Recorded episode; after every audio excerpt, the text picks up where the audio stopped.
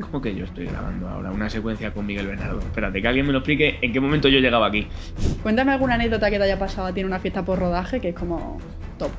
Yo creo que, bueno, rodando con Martiño Rivas, con Silvia Alonso, con Feli Gómez. ¿Cuál ha sido la peor experiencia que has tenido en el mundo de la interpretación? Ya sea rodando, ya sea trato con actores, con directores. La peor experiencia de todas. Estar en, en la última y ver a Miguel Bernardo cómo se desenvuelve. Bueno, pues bienvenidos a todos a otro programa más del Chilindrín. El programa de hoy va a estar súper guay porque va a venir una persona relacionada con el mundo de la interpretación. Así que vamos con la intro y ahora presentamos a la persona que viene.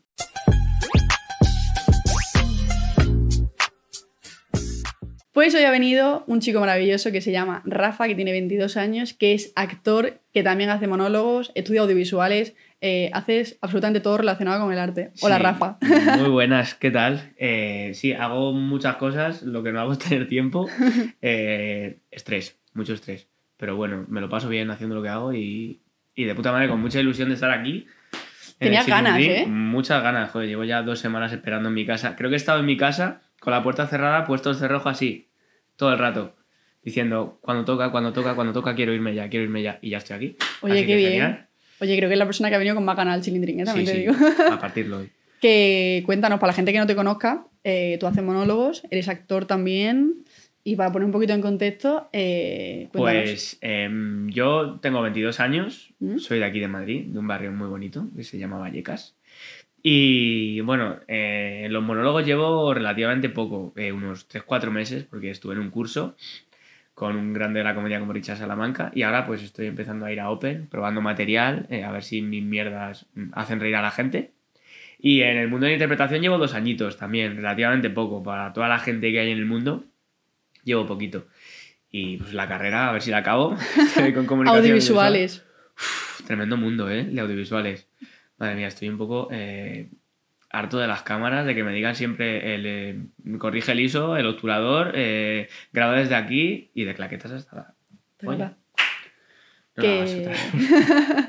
que, que qué guay. Y para que la gente que, que te vaya conociendo un poco más y tal y cual, ¿en qué serie o peli has estado así? Pues he hecho ya unas cuantas cosas, eh, siempre de reparto secundario, pero por ejemplo, que se han estrenado hace poco, la última, con Aitana y con Miguel Bernardo.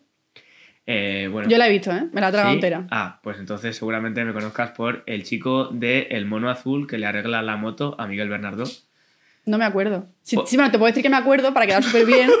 en plan, de repente, ¡guau! Me acuerdo, tal. No, y luego salgo en el gimnasio con él sin camiseta, eh, ¡Ojo! manteniendo la conversación. Sí, riéndome de él. Pero ¿Y cómo, bueno, ¿Y cómo fue la experiencia de grabar la última? eh, pues mm, fue genial. Mm, No había grabado nunca nada con Disney y se notan diferencias con otras series porque había mucho compromiso con esa serie y muchas ganas de llevarla adelante. Y yo la verdad que los días que fui a grabar, eh, el equipo genial, eh, los actores genial, Miguel, Aitana, eh, estupendos. Y bueno, eh, bueno, el resto del equipo, Luis Zaera, eh, pf, es que- Pedazo actor, ¿eh, Luis? pedazo, pedazo actor. Sí. Pedazo actor, de verdad. Tiene cada papelón. Sí, tengo ganas de grabar algo con él. Pues yo me vi la serie eh, porque yo no tenía, bueno, lo que voy a decir, la verdad que no tendría que decirlo, pero me da exactamente igual. Yo no tengo Disney y me la busqué así pirata y me la vi y me la tragué, pero literalmente en una tarde. O sea, dije, es que yo soy muy fan de Aitana. A mí me gusta mucho Aitana como cantante. Entonces dije, joder, quiero ver cómo hace el tema de la interpretación y creo que para ser lo primero que hace, lo hace muy bien. Sí. O sea, sí. hay gente que yo considero que lleva mucho más tiempo, que lo hace mucho peor. Y Aitana acaba de empezar, se ha marcado un pedazo de papel. A ver, que también hace. Ah, O sea, ella también está interpretando algo que puede llevar un poco a su vida personal, que es la Sí, que- música. que- y que es parecido a lo mejor a su estilo de vida, porque ella sí viene de como de un barrio, de un pueblo, ¿no? De, de, de Barcelona. de creo. Barcelona. Y bueno, eh, de repente ha tocado el cielo con Operación Triunfo y Sí. ha triunfado. Y pues también te digo, creo que lo hace bien porque muchas veces nos creemos que la música y la interpretación son cosas totalmente diferentes y, Y no. no. Subirte a un escenario a cantar delante de no sé cuántas mil personas, eh, yo creo que tiene mucho de, interpretación y de actuación delante del público. O sea que eso no se lo puede quitar nadie. tampoco. Ya, no, yo creo que al final eh, Aitana es una chica que desde primeras se le ha explotado como muchísimo, rollo. eh, salió de OT y de repente era como que saca una colonia, ha sacado mil cosas. Y tío, es una tía que al final, cuando se le ha dado un poco de rienda suelta, está haciendo lo que le da la gana. Y yo, de verdad, mi opinión personal sobre Aitana en la última es que lo hace muy bien. La gente podrá decir lo que quiera, la gente podrá tener su opinión, pero para mí Miguel lo hace bien, evidentemente, porque es actor y porque tiene un recorrido ya largo. Es- Luis es eh, un crack también. Pero ver a Aitana ahí en ese reparto de gente que ya lleva mucho tiempo y que tampoco digas, hostia, qué mal lo hace, cómo se nota qué tal, para mí fue como. No, no, no, chapó. O sea, la verdad que. Y luego la química entre los dos. Sí. Es verdad que. Bueno, es verdad que ahora mismo la, Ahora re- mismo la no hay- relación de Aitana y Miguel está. Es verdad que no hay mucha química ahora mismo, pero bueno, la química en aquellos momentos era, muy buena y se nota en cámara. O sea, es que trabajar con alguien con el que tienes confianza, con la que tienes confianza, no es lo mismo que trabajar con un desconocido. Ya no tiene absolutamente Eso nada está. que ver. Pero vamos, o sea, por mucho que nosotros nos curremos nuestras emociones internas y todo, eh, mira, si yo actúo con un colega que también es actor, me va a salir mucho Se mejor nota. que si actúo con un desconocido. 100%. Seguramente. Y bueno, cuéntanos eh, cositas que le puede interesar a la gente del mundo de la interpretación. Seguro que va a haber alguien aquí que le interese el tema de interpretación. eh, hay gente que dice, ay, pues yo también quiero salir con Aitana. Vamos a ver, vamos a ver. Esto es un camino muy largo. Para empezar, ¿cómo entraste en el mundo de la interpretación? ¿Cómo fue todo eso? Pues si te soy sincero, yo hace mm, tres años, sí, tres, cuatro años, estaba estudiando historia y filología clásica en la Complutense, en Wow. doble grado, ¿vale? O sea, mi vida ha cambiado. Entonces yo, mi prima Bárbara, un saludo prima, te quiero muchísimo, me mandó una historia de una agencia de representación que se llama A6 Cinema, ¿vale? De, eh, que la lleva Antonio Rubial. Entonces, claro, eh, yo dije, bueno, están buscando gente nueva, voy a hacerme un vídeo de presentación. Yo no tenía ni book de fotos, Ni nada. no tenía ni videobook. Yo cogí una cámara, la puse en un trípode y dije, voy a hacer locuras. Hice un vídeo así un poco original, eh, presentándome, diciendo cuál- cuáles eran mis hobbies, eh, a lo que me dedicaba. Y nada, las dos semanas, pues me responden un correo y me dicen, oye Rafa, nos ha gustado mucho tu vídeo, eh, te mandamos un una separata de el tape para ver cómo, cómo actúas, ¿sabes? Cómo te mueves en cámara, desenvuelves. claro. Pues nada, hice ese el tape, lo mandé y a la semana pues estaba conociendo a Antonio, un beso a Antonio, en, en la oficina y pues llevo ya dos años en la agencia y súper contento. Mm, La verdad que he parado de currar dos, tres meses, me han salido proyectos uno detrás de otro y estoy súper contento. Es verdad que no, no es lo normal, no es lo que suele pasar. Mm, Actores mm, se hacen book de fotos, videobook, Casting, casting, casting, y casting. mandar casting. a representantes. Al, al primero que tienes que contentar es al representante. Y cuando tú estás dentro de una agencia, tienes representante, pero lo que ya te importa son los directores de casting. ya y ya que gustar a los directores de casting. Porque, claro, para que te cojan en proyectos es lo que, es lo que tiene que pasar. Que, que de repente digan, tiene algo. Sí. Y te meten en una serie, una película, lo que sea. Y nada, hasta ahí llegué y esos dos años de, bueno, salir en Fuerza de Paz, que ha salido ahora en televisión española también, de militares, eh, en Servir y Proteger también, la diaria de televisión española. Y bueno, ¿qué más? En Hit, la temporada 2. Y uf, Heridas de A3 Player. La verdad Ojo, que estoy ¿eh? muy contento porque he salido ya en bastantes proyectos y sobre todo la gente que conoces también, porque Mm. es un mundo, al igual que el de audiovisuales, de tener contactos, de Sí, conocer 100%. gente. Aquí, si no te mueves, no vas a llegar Te a ningún los mocos. Totalmente. Yo, o sea, yo es verdad que para que la gente un poco se ponga en contexto, eh, yo estoy estudiando un máster de dirección y producción de cine, entonces por eso mismo muchas cosas de las que vamos a hablar eh, yo ya las sé, pero lo que yo quiero es que la gente se entere. O sea, que la gente, porque a mí, por ejemplo, en el máster me cuentan muchas cosas del mundo de la interpretación, cómo se puede entrar, el tema de los repres, todo eso como que yo un poco ya me lo conozco, pero seguramente yo pienso que aquí habrá alguien que esté viéndolo que diga, hostias, a mí también me molaría ser actor o ser actriz. ¿Y cómo puedo hacerlo? Evidentemente, mi opinión por el conocimiento que yo tengo es un mundo muy jodido. Sí. Hay mucha gente, hay muchísima demanda y hay... mm, es muy complicado que te... O sea, yo creo que te tienen que ver el día perfecto, la persona perfecta, con los ojos perfectos para que te elijan a ti. Y para eso, efectivamente, hay que tener una cosa que es paciencia. Mucha paciencia. Y mucha fe en ti, mucha seguridad, cosa que yo he ido construyendo porque es verdad que tú estás acostumbrado a que pues, mm, te salgan las cosas o que te puedan decir que sí o te puedan decir que no. Pero cuando tu trabajo consiste en que te digan que sí y no estás acostumbrado y es un no, otro no, otro no, otro no, es complicado asimilar. Sí. Es muy complicado. Pero eso para todos. O sea, por ejemplo, Claro. eh, yo es la primera vez también que me veo en un momento en el que le tengo que pedir a la gente que venga a un programa y hay muchísima gente que me ha rechazado. Entonces, cuando te rechazan al principio es como, hostia, y te pones como la inseguridad de, ¿será porque el programa es una mierda? ¿Será porque no es lo suficientemente bueno y a esta persona no le interesa? ¿O es que a lo mejor directamente la persona no quiere venir? Entonces, con el mundo de la interpretación, yo creo que un poco, no es que tú seas lo suficientemente bueno o lo suficientemente malo, que a lo mejor no eres el perfil del papel. Y Claro. eso, eso hay- creo que hay que entenderlo. Sí, sí, sí, por y hay gente que no lo entiende y se piensa que vale para todo y se piensa que tú de repente puedes hacer pues, cualquier papel y a lo mejor no. Entonces, pues creo que para cualquier cosa, pero sobre todo para el mundo audiovisual y de la interpretación, creo que hay que tener mucha, mucha, mucha paciencia. Y luego son, luego son carambolas del destino. Yo me acuerdo que estuve leyendo el libro de Matthew McConaughey, que, que, sacó, que sacó hace poco, el de Green Lights, ¿Mm? y hablaba de cómo hizo su primer papel importante, ¿vale? Que era Time to Kill, en la película Time to Kill, que hace de abogado.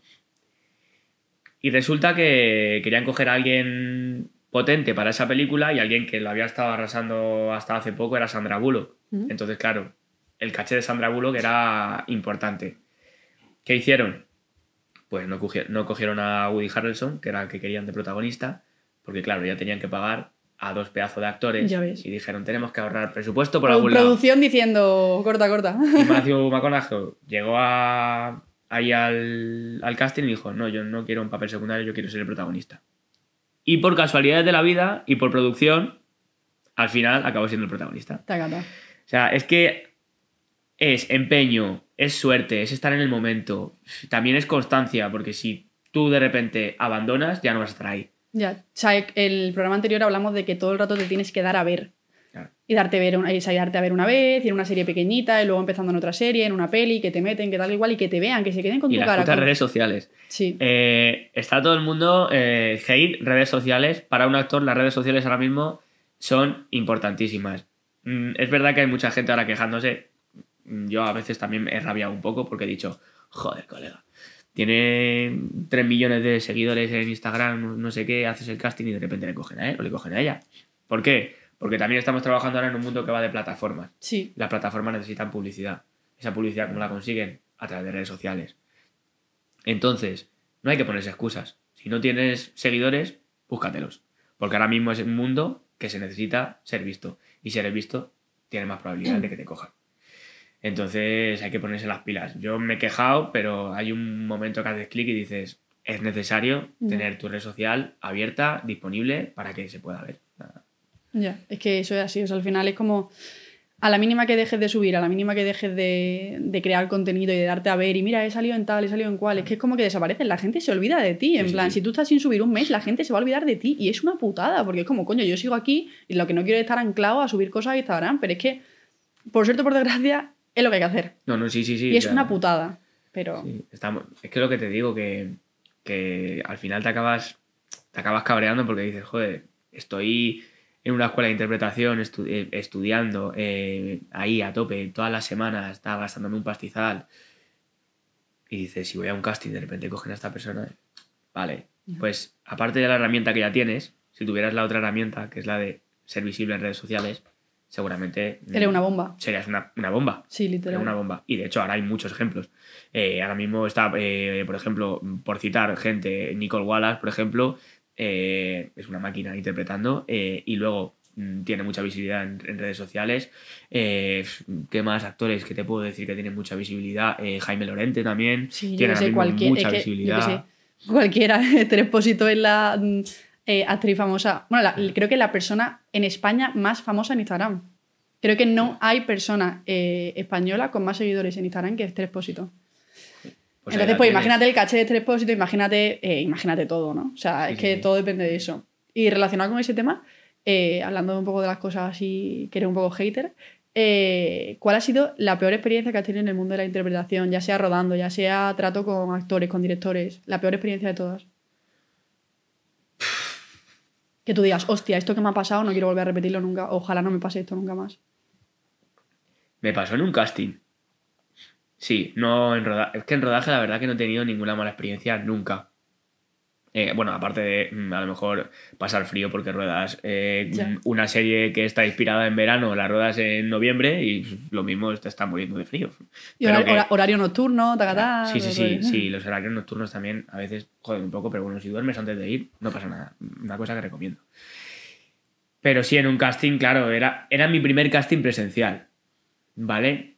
Y, y yo fui de listo. Yo fui de listo porque, claro, yo me había leído el perfil de personaje que me mandaban, la separata, y hago mi propuesta. Y acto seguido me dicen las directoras de casting. Mira, intenta eh, esto, hacerlo de esta manera e ir por aquí.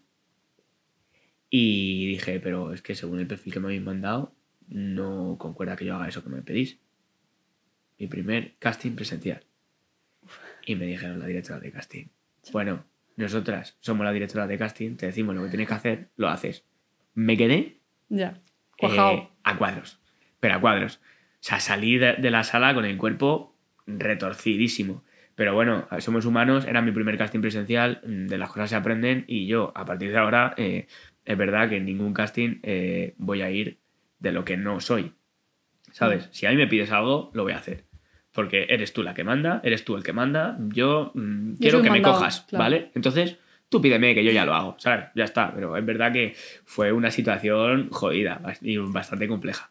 Es que eh, yo creo, sinceramente pienso que los castings tienen que ser un momento de tensión absoluto. O sea, yo no me quiero imaginar eh, casting para películas grandes o yo qué sé, por ejemplo, eh, ya que estábamos hablando de Aitana, ¿no? El casting de OT, yo qué sé, o sea, esas cosas ya que son como, como que sabes que puedes tener mucha repercusión.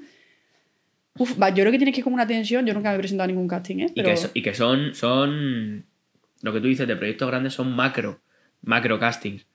O sea, que tú imagínate la gente que tiene que haber ahí. Por ejemplo, imagínate Élite, ¿vale? Viendo el boom que fue la primera temporada, la gente que se presentó para la segunda, cuando ya ves que estás llegando a, la, como a las rondas finales, por llamarlo de alguna manera, ya tienes que estar como diciendo, hostia, que mi vida puede cambiar, ¿sabes? Que No, mi, no, no. mi vida depende de esto Claro, ahora mismo. O sea, es que puede cambiar, pero es verdad que tu cabeza tiene que jugar ahí una, una pasada de decir, bueno, si cambia, cambia, y si no cambia, a otra cosa. Es complicado, porque yo es, es verdad que a lo mejor he estado a puntito de, de entrar en algo súper top y de que de repente pues te digan, no, al final no, nada. Uf, uf. Pasas un día jodido, pasas un día de, en casa de decir, no, algo para esto, haya mierda de mundo, no sé qué, pero al día siguiente dices, bueno, pues ya llegarán otros castings, y si para este no he estado, estaré para otro, y si el otro no llega, pues para otro. Y es que esto es así, es ser constante. Y hay actores que han estado 25 años currando hasta que les ha llegado la oportunidad de oro y a partir de ahí han pegado el pelotazo. O sea, yo he visto actores que llevan trabajando toda la vida, pero literalmente toda la vida, y de repente por un bombazo se han dado a conocer de repente y cuando dices, o sea, pero si este actor tiene un recorrido larguísimo y no lo conocía. claro, La vida te puede cambiar literalmente en, en un, en- En nada. en un segundo, en una llamada. en una llamada, literal. El, el puto móvil, es que es. O sea, yo de verdad que no, no soy alguien de usar el- mucho el móvil, ¿vale? Pero tú, tú lo tienes aquí y cada, cada dos por tres, cuando estás pendiente de una prueba o lo que sea, estás aquí y haces. lo Clac, miras. claca. claro. Dices, vale, tal. Bueno, claca. Estás tomando una cerveza con tus colegas y no estás tranquilo. Ya, tienes la cabeza en otro lado. Estás bebiéndote algo, vale, unas risas, pero tú estás aquí con el móvil, te lo sacas. Claro. Pero bueno, es que luego es el momento más inesperado. A mí, he de decirlo, eh, hace dos días estaba cagando. Estaba cagando y estaba viendo TikTok, ¿vale? Y me llama mi repre. Y me da una buena noticia. Pero estaba cagando en el baño. ¿En qué momento me voy a esperar yo que estoy cagando en el baño y que me llamen para decirme que me han ofrecido un papel secundario en un sitio? Es como, mm, ¿qué, qué cojones? Eso es como. Que nunca, nunca lo sabes. Entonces, pues no te queda otra que, a ver, que es verdad que es difícil, pero no te queda otra que dejar el móvil y que, y que suene cuando tenga que sonar. Ya está. Qué, qué ansiedad, ¿no? O sea, Sí, sí, sí, sí. Sobre todo al principio. Supongo que luego te acostumbras. Yo llevo dos años, pero supongo que la gente que lleva ya 10 años en este mundo, 15 años más, será como, bueno, pues si me llaman, me van a tener que contactar de alguna manera. O sea, si no te- me llaman una vez y no cojo, me llamarán otra vez. Claro, te ¿sabes? llamarán otra vez o te pondrá un WhatsApp tu repre y te dirá, cuando tengas tiempo llámame. Ya está. Pero es verdad que es un poco, un poco ansias porque, joder, mola. Y cuando lo que haces de verdad te ilusiona y de verdad te entusiasma, pues recibir una llamada o un mensaje en el cual ha- has conseguido trabajo de esto, pues mm, Hombre. yo creo que no hay, o sea, no hay, para mí, no hay otra, mm, es que no sé cómo decirlo. Definición de la felicidad. Sí, o sea, no he tenido otro momento más feliz o no tengo otros momentos de más euforia que cuando recibo llamadas para trabajos de interpretación. Qué guay. Sí, de hecho recuerdo la primera, que fue sea, yo me había ido de fiesta con mis amigos de la universidad de comunicación audiovisual y habíamos acabado los exámenes. Bueno, la farra en casa de... Nos quedamos a dormir todos, tal. Y a la mañana siguiente estamos recogiendo, estamos doblando las mantas, no sé qué. Y de repente me llaman y es mi repre. Y se lo cojo. Me dice, Rafa, oye, que, que te han cogido para Fuerza de Paz. Para esta serie de televisión española. Era mi primera serie, lo primero que iba a salir. Yo salí a la calle, yo estaba llorando, llamé a mi madre, llamé a mi novia, llamé a mi padre. Bueno, bueno, bueno, llorando. Invité a mis colegas a unas cañas. Bueno, bueno, o sea, fue fue impresionante. O sea, es que no recuerdo otro momento en el que... Me... Esos momentos no se te olvidan, No, creo yo. Eso nunca. eso nunca se te va a olvidar. Da igual el tiempo que, que dures en este, como en el mundo de la interpretación, que nunca vas a olvidar la primera vez que te llamaron para ofrecerte lo que sea. Pero vamos, pero seguramente te pase con interpretación, que te pase con producción, Sí, que te pase todo. con dirección. Imagínate el momento en el que te llaman para dirigir tu primera película. Ya. O para producir tu, prim- em, eh, tu, primer, eh, tu primera serie. O sea, es que, es que no tiene precio. Qué heavy. Y relacionado con esto, el mejor, o sea, el mejor momento que hayas tenido en el mundo de la interpretación, pero rollo rodaje. Rodaje. Eh, o porque te haya hecho mucha ilusión grabar con X persona o con X director o Ay. Pues. con Aitana. No, Yo pero. súper fan de Aitana. Joder, pero la verdad que estar en, en la última y. Joder, haber visto Élite, mm, ver a Miguel Bernardo cómo se desenvuelve y de repente tú estar en una secuencia de tú a tú con un actor como, como él, pues joder, te, te da un subidón de decir, o sea que estoy aquí con esta persona grabando una secuencia que va a salir en la televisión. Pues yo creo que sí, yo creo que con Miguel, yo creo que bueno, rodando con Martiño Rivas, con Silvia Alonso, con Feli Gómez, eh, por supuesto con Alén, es que son actores que tú los ves en casa, est- estás en casa un día y, y al otro día puedes estar rodando con ellos. Y es que yo creo que no tiene precio. No tiene precio estar ahí mm, rodando con ellos y luego darte cuenta, porque cuando tú estás rodando no te das Eso es lo que iba a decir. O sea, yo creo que como que en ese momento tienes como tanta emoción Claro. que no te das cuenta hasta que pasa un día. O sea, a mí, por ejemplo, me pasó cuando, cuando vino Sebas al programa, que yo ya dije que, que es de mis cantantes favoritos y que me hizo muchísima ilusión, y yo creo que no fui consciente hasta que. Pero hasta tiempo, ¿eh? O sea, hasta que, o lo- hasta que vi el programa hasta que pasaron unos días, dije, hostia, espérate, que esto ha pasado. Pues me imagino como esa situación que te ha tenido que pasar a ti, de estar, graba- de estar rodando Claro. y que te diga, venga, acción, tal, no sé qué, tú a lo tuyo, y luego te vas a tu casa y dices, hostia, que acabo de grabar con Miguel, acabo de grabar con Martillo. O sea, en plan, Sí, sí, sí. Como- O sea, se, se- se te. Disocia un poco, es Claro, como que disocia un poco de la realidad. Dices, hostia, pero espérate, ¿esta persona soy yo? Claro, o sea, es- como. es, que son momentos de pararte a pensar y de. Porque tú es. La vida va así, va, pum, pum, pum, pum, acelerado, acelerado. Pero de repente hay un momento en el que te paras a pensar y dices. ¿Cómo que yo estoy grabando ahora una secuencia con Miguel Bernardo? Espérate, que alguien me lo explique en qué momento yo llegaba aquí. Porque claro, no, no. Pero luego, claro, luego piensas el proceso que tú también has tenido y dices. Vale, Claro. o sea, todo Por algo estás ahí, o sea, evidentemente, eso no es, tú no estás ahí porque sí, o sea, tú estás ahí Claro. porque, porque has hecho un buen trabajo, porque te lo has currado y si no hubieran llamado a otra persona, Claro, ¿sabes? es una O sea, que- coincidencia de todo, de, de muchos... Es verdad que esto eh, de, de la cámara, de cine, de series, es muy eh, acumulación de datos, ¿vale?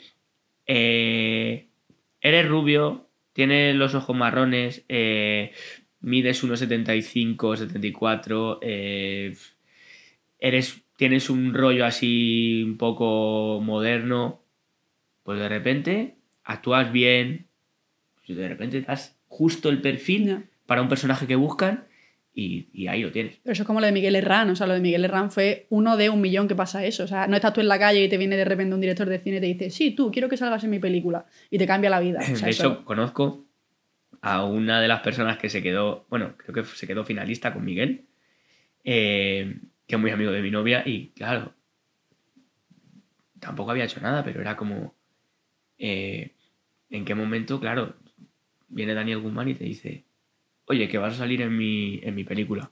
ya ves. Y claro, yo luego veo el discurso que da Miguel Herrán en Los Goya cuando lo gana, de agradecimiento total a, a, Sí, fue súper a- emotivo, a Daniel ¿no? Guzmán. Es como, hostia, o sea, te ha tocado la lotería, pero te ha tocado la lotería. Pero eso hay gente, en plan, hay gente que, le- que piensa que eso pasa de forma normal. No, yo es que voy a estar en la calle y de repente va a venir un día Daniel Guzmán. O sea, eso no pasa. O sea, No pasa. me refiero, en plan, eso no pasa, eso le pasó a él y eso eh, pasa una vez cada eh, 4.000 años a una persona, ¿sabes? Claro. Entonces, que la gente que no se base simplemente en eso de, no, es que como doy un perfil tal... También no. te digo, por favor, psicópatas, no os empecéis a pasear todos delante de la casa de Daniel Guzmán con pintas raras porque no, seguramente le dé miedo, ¿vale? Un No- poquito no- raro. Sí, sería un poquito raro, Sería un poquito extraño, ¿no? Te imaginas si de repente pasando todos los días uno con diferentes ropas, en plan, a ver si me Qué coges de día o si me coges de día. Pero sí, joder, es, es- es verdad que no es normal, pero, pero puede pasar. Ya, Eso que- puede pasar, o sea, al final hay que tenerlo en la cabeza, pero no hay que obsesionarse con eso. Simplemente hay que trabajar, hay que currárselo, hay que aprender, hay que interpretar, hay que volver a interpretar y otro y otro y otro hasta que pues, la vida te ponga ahí o si no te pone ahí, pues te pondrá en otro sitio, ¿no? Que, mm, que también ah, vamos a hablar de una cosa que son las que a mí... A mí del tema de interpretación hay una cosa que es lo que más me gusta, Dime. que son las fiestas post-rodaje. Eso para mí es lo mejor. o sea, he vivido dos en mi vida, creo, y me parece maravillosa, me parece, eh, me parece algo eh, fascinante, increíble y que pasan muchas cosas siempre. Cuéntame alguna anécdota que te haya pasado a ti en una fiesta post-rodaje que es como top. Fiesta por rodaje, mm, la verdad que eh, pasarme cosas, no me han pasado cosas. O sea, que digas... No, pero que tú digas, hostia, estoy de fiesta con no sé quién. No, no, no, sí, a ver, claro, estar de fiesta pues, con Silvia Alonso, con Martiño Rivas, con, con, con Miguel, con Aitana. O sea, bueno, ah, bueno, bueno, bueno, bueno, claro, Bueno. claro, claro, a ver, claro. O sea, yo en la premier de la última eh, me llevé a mi madre. ¿Vale? Me llevé a mi madre, mi madre, señora eh, estupendísima, te quiero mucho, tiene 50 y... Ella es del 71. Tiene 51 años que va a cumplir 52 ahora. Pues claro, me la llevo, ve los dos primeros capítulos eh, ahí en, en Callao. Y claro, me la llevo a la fiesta después. Pues claro, ella trabaja en educación infantil, infantil de, pues con De niños. profe. Claro, de profe. Y claro, las niñas están loquísimas con Aitana, pero súper loquísimas.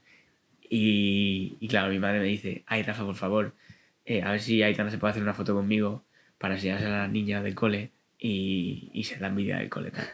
Y claro, llegamos ahí, está Aitana, mi madre, y, y le digo, oye, Aitana, ¿te puedes hacer una foto con mi madre? Y dice, claro que sí, tal. Se hizo la foto, mi madre súper contenta, al día siguiente en el cole, súper bien, súper guay. Tu madre de repente era más famosa en el cole. Sí, sí, sí, mi madre era la más famosa del cole en ese momento. Y bueno, pero luego estar, estar con Miguel, estar con David Castillo. que a David Castillo también le encantaba cuando hacía de Jonathan en Aida. Es o sea. Uf, eh, es verdad. Impresionante, claro. Luego también estaba Luisa Era, que estaba justo detrás de nosotros y a mi madre Luisa Era le vuelve loca. O sea, y claro, estaba detrás. Me estaba, ¿este? Y le digo, sí, sí, es el Luisa Era. Y claro, a mí me hizo mucha ilusión ver también el mundo en el que yo estoy ahora, que mi madre también lo viera con sus ojos y que, joder, que le gustara. Es como una de las mejores experiencias de fiesta de fin de rodaje. Haberme llevado a mi madre a una fiesta Tío, de qué loco, en verdad, ¿eh? Qué bonito. Sí, sí, sí. O sea, O sea, es como bonito, es como una unión, rollo, Sí. mamá, vente conmigo porque quiero que vivas esto tú también, ¿no? Sí, yo espero que si algún día voy a Logoya que me dejen invitar eh, por lo menos a tres personas, a mi padre, a mi madre y a mi novia, porque eh, yo sería feliz con ellos tres ahí en Logoya, o sea, sería la hostia. Qué maravilla. Mm. Me voy a emocionar y todo. Es que, es que mola mucho, porque, joder, mm, yo con mis padres he tenido una relación desde pequeño súper fuerte, éramos solo tres, yo soy hijo único, y bueno, siempre con un perro. Antes teníamos a una perrita, un pastor alemán que se llamaba Yuma, y ahora un perro que es un Weasley con Yorkshire, que se llama Rayito, por el Rayo Vallecano. también, soy forofo de fútbol, sí, del equipo del barrio.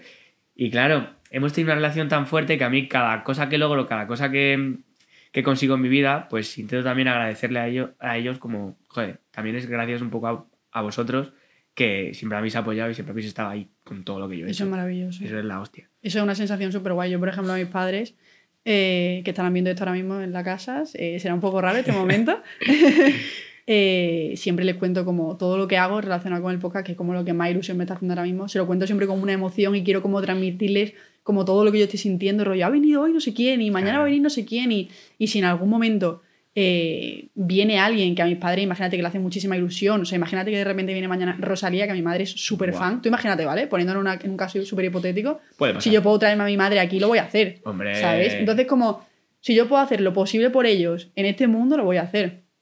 Ahora, ahora mismo no tengo oportunidad, pero si en algún momento la tengo, o sea, son las primeras personas que van a estar ahí. Sí. Porque son las personas que te apoyan desde siempre, que creen en ti, tanto en ti como actor, como en mí como comunicadora de lo que sea que estés haciendo. Entonces, como, tío, todo lo bueno que me pase va para ti también, ¿sabes? Que eso es muy bonito. Literalmente nuestros padres ahora mismo están llorando Sí, en sí, su sí. O casa. sea, un, un llamamiento para todos los padres del mundo para que apoyen a sus hijos, hagan los proyectos que hagan, porque luego es verdad que es muy bonito cuando ellos los comparten contigo. No, no tengo la experiencia, pero supongo que será bonito por su parte luego ver a tu, a tu hijo que triunfa en. Que, o que tiene una vida normal, pero es feliz, ¿sabes? O que ya no que triunfe rollo mi hijo tal, sino que simplemente que coja a tu madre y diga, tío, mira a, a sus amigos, no, mira lo que ha hecho mi hijo, mira la serie que ha salido, mira tal. Por ejemplo, mis padres, siempre que saco programas, se lo ven religiosamente a las 8, Sí, sí, se lo enseñan a sus amigos, y eso para mí al final es como un motivo más de que estoy haciendo algo bien, ¿no? Y de que mis padres me ven y que les gusta lo que hago, y al final como que ese sentimiento de que tus padres estén orgullosos de ti es como... Uf, te da- a mí me da, Te como- me da una tranquilidad también, digo, uf, menos mal, menos Te mal. llena, te llena, te hace sentir bien, porque es como, ¿qué manera tengo yo de devolver a mis padres lo que me han dado? Eh, vale. Pues ¿cómo lo hacemos? Pues intentar compartir con ellos lo que te va 100%. sucediendo. Sí, o sea, eso es. Qué momento acabamos de vivir, ¿eh? Uf, Ahora mismo estamos como muy tranquilos, pero yo creo que cuando mis padres vean esto y me llamen y me digan, jo, María, qué, bonito. pero bueno, que, que nada, ya, ya hemos terminado el Ay, programa. ¿Te ha joder, gustado? ¿Se te ha hecho corto? Se me ha hecho cortísimo. A la gente se le hace siempre súper es corto, a mí se ha hecho- también. se me ha hecho cortísimo. Muy Lo corto. alargamos dos horas. Venga, va. me matan. Joder, pero la verdad que un placer. Un placer. que te vamos a regalar pegatinitas del Chilindrín Ay, y para que escribas también aquí en la, en la pared, que pongas lo que, literalmente lo que te dé la ¿Puedo gana. poner algo aquí? Sí, mientras tanto yo me voy despidiendo y te voy dando las pegatinas. Chicos, qué guay. Cada programa me gusta más que el anterior y mira que me gustan todos, ¿eh? Eh, ¿Qué deciros, no? Que nada, ya sabéis que estos programas los podéis ver todos los domingos con audio y vídeo solamente en YouTube y con, solamente con audio en Spotify, en Apple Podcast y en Amazon Music. Mi recomendación personal, que vayáis todos a YouTube a verlo y que os suscribáis al canal, que lo tenéis que hacer para no perderos nada, porque este podcast la verdad que está hecho para que sea visto, aparte de para que sea escuchado, porque tiene una producción visual absolutamente increíble. Tengo aquí a mi, a, a mi equipazo que está haciendo cosas todo el rato maravillosas. Y, y qué guay, la verdad que estoy muy contenta de que hayas venido al programa. Joder, yo también estoy súper contento.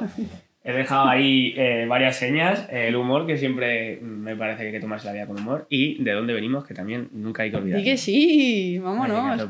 Que las pegatinas, mira, esto para ti, son pegatinitas del Chilindrín, Joder, qué guay. para que las pongas donde quieras. Ahora las tira a la basura, sale, las tira de repente. No, no la voy a tirar, la voy a pegar las tres en el ordenador. Tacata. Me van a salir mejor los trabajos. Que Pues nada, tío, muchísimas pues, gracias un todo. placer. Te... Espero que todo el mundo vea las cosas que hagas, que triunfes, que sigas actuando y haciendo cosas. Yo ahora me voy a volver a ver la última, ¿eh? Me la voy a volver a ver, ¿eh? Vamos. Que encima me gustó mucho, o sea que voy a Pues seguir. Mírate esa o mírate otras Todas. que también están súper guay. Y nada. Hit, porque Hit me vi la temporada 1, pero la 2 no, así que me la Mm. veré también. Vale, pues perfecto. Maravilloso. Y van a sacar la 3 dentro de poco. que ¡Ojo! Una amiga ha estado de auxiliar de dirección, así que también hay que vérsela. Vámonos. A tope. Así que nada, chicos, muchas gracias por ver este programa, muchas gracias a Luis por venir y nada, nos vemos el próximo domingo a las 8. Chao.